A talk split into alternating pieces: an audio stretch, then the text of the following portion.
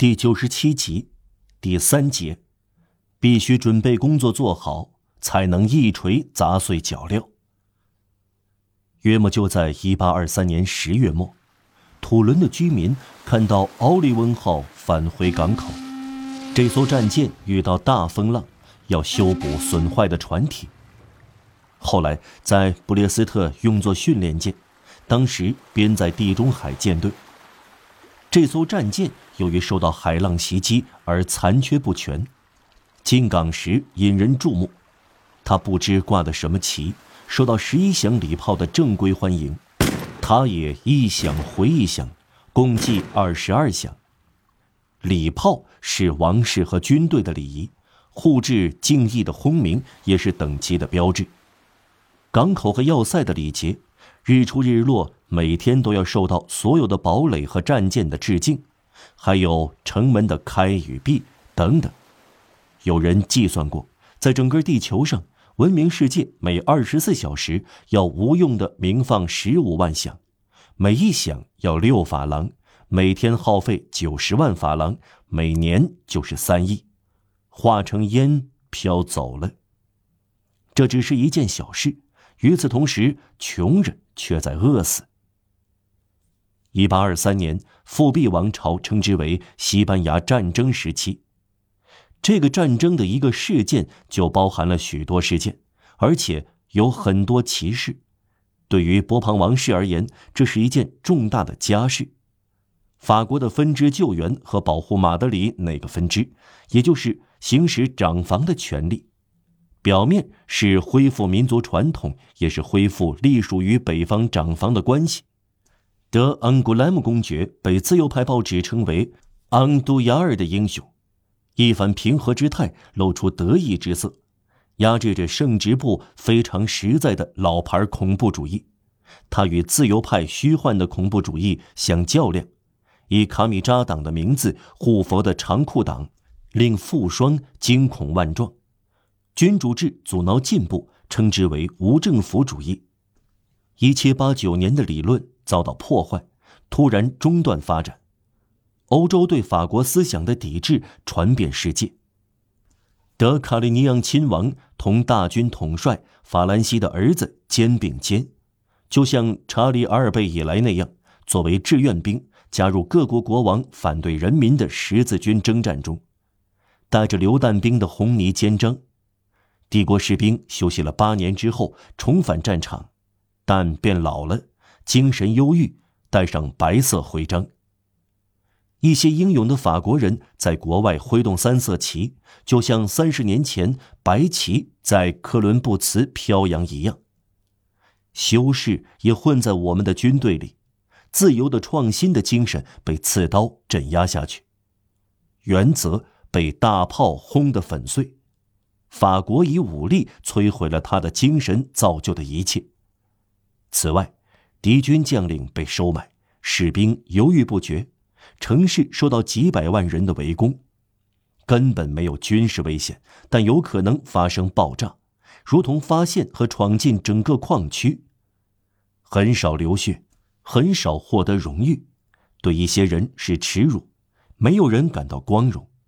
这场战争就是这样，它是由路易十四的子孙制造的，由于出自拿破仑的将军们率领。他有可悲的命运，令人既想不起伟大的战争，也想不起伟大的政治。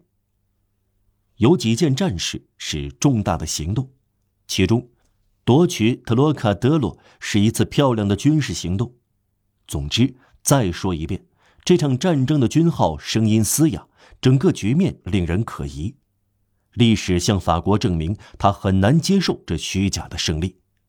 显然，有些负责抵抗的西班牙军官轻易就退却，贿赂的想法从这场胜利中油然而生。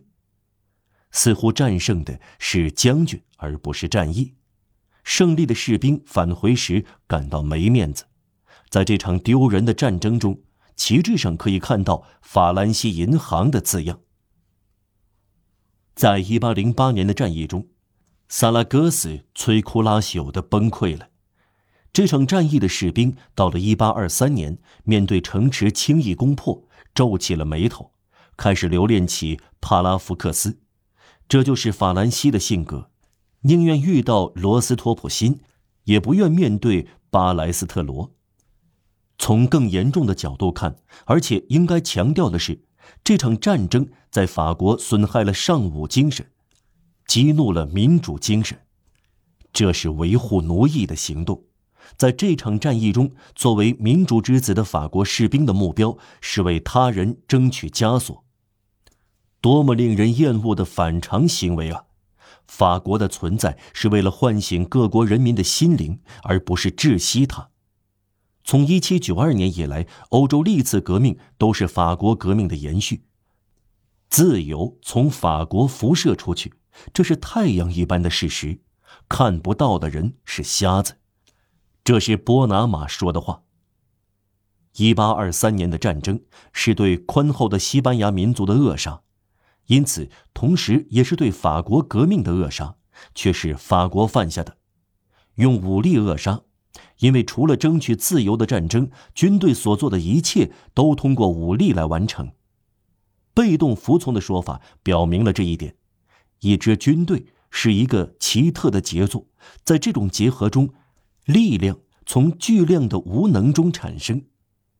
战争是人类不顾人道，为反对人类而制造出来的，由此得到解释。至于波旁王室。一八二三年的战争对他们是致命的，他们把它看作胜利，他们一点看不到以命令扼杀思想有多大的危险，他们过于天真，错把因犯罪而极大的削弱自身看作力量的因素，塞进他们的体制的确立中，玩弄诡计的思想进入他们的政治。一八三零年在一八二三年萌芽。西班牙战争在他们的会议中成为武力打击和以神权冒险的一个论据。法国在西班牙恢复了 Athleneto，纯粹的国王，也就能在自己国家恢复绝对君主。他们把士兵的服从看作民族的赞同，陷入可怕的错误中。这种自信丢掉了王位。不应在芒奇涅拉树的树荫下。也不应在军队的阴影下安睡。言归正传，再回到奥利翁号战船，在作为统帅的亲王指挥的军队进军期间，一支舰队横越地中海。上文刚说过，奥利翁号属于这支舰队，由于海损而回到土伦港。一艘战船在港口出现，不知怎的能吸引人群。这是因为那是庞然大物，人群喜欢庞然大物。一艘战船是人的天才和自然力量出色的结合，一艘战船由最重和最轻的东西同时组成，因为它同时与三种物质形式有关，即固体、液体和气体，又要同这三种形式做斗争。为了抓住海底的花岗岩，它有十一只铁爪；为了收纳云中的风，它比昆虫有更多的翅膀和触角。它的气息从一百二十门大炮出来，就像从巨大的军号中出来一样，傲然地回应雷鸣。大海竭力使它迷失在可怕的相似的浪涛中，但战船有它的灵魂。他的罗盘给他出主意，总是给他指向北方。在漆黑的夜里，他的信号灯代替灯光，他有绳索和帆具抵挡风，有船壳抵挡水，有铁、铜和铅抵挡岩石，有光抵挡黑暗，有指针抵挡茫茫大海。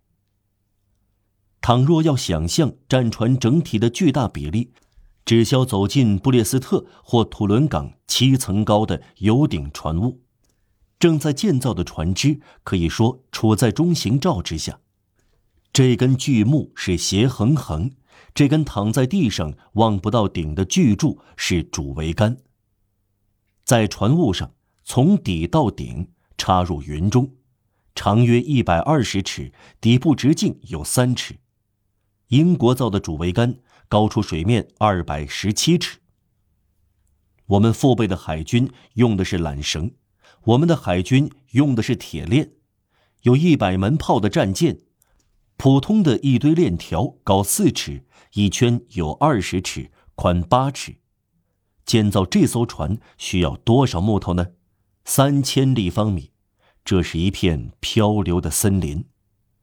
还有要指出的是，这里谈的是四十年前的战舰，普通的帆船。蒸汽当时还处在童年时期，后来才把新的奇迹加到所谓战舰这种奇迹中。比如眼下一艘带螺旋桨的机帆船是一部惊人的机器，拖动它的风帆有三千平方米的面积，锅炉有两千五百匹马力。暂且不谈这些新的奇迹，以往克里斯托弗·哥伦布。和吕伊特尔的战船是人类的伟大杰作之一，它的力量用之不竭，就像无限送出的气息一样。它的帆接住风，它在万顷碧波中行驶准确，乘风破浪。但有时风暴会折断六十尺长的横横，像折断麦秸一样；狂风把四百尺高的桅杆像灯芯草一样吹弯。重达万斤的铁锚，在浪涛的大口中扭歪，如同白斑狗鱼的牙咬住了渔夫的钓钩。骇人的大炮发出悲哀的、无奈的吼叫，给风暴带到虚空和暗夜中。它的全部威力和雄姿，淹没在更高的威力和雄姿中。每当一种巨大的威力扩展开来，直至极弱状态，就会令人遐想。因此，在港口，好奇的人也解释不清为什么这样做，拥挤在这些奇妙的战争和航行机器周围。每天从早到晚，码头、土地堤手和土伦港的防波堤挤满了大量闲人和看热闹的人，如同巴黎人所说的那样，专门来看奥利翁号。奥利翁号早就出了毛病。在以前的航行中，船底积了厚层贝壳，以致航行速度减低一半。去年把它拖出水面，刮掉这些贝壳，重新下水，但这一刮损坏了房底的螺栓连接。在巴利阿里群岛附近，船壳因为过度使用而开裂。当时没有铁皮的护板，船体进水，春分时的狂风骤然而至。吹裂了左舷船首和一扇舷窗，还损坏了前桅固定厕所的腰外板。由于这些损伤，奥利翁号回到土伦，它停泊在海军兵工厂附近，一面修理，一面补充弹药。右舷没有损伤，但按例拆下了几块板，好让空气进入。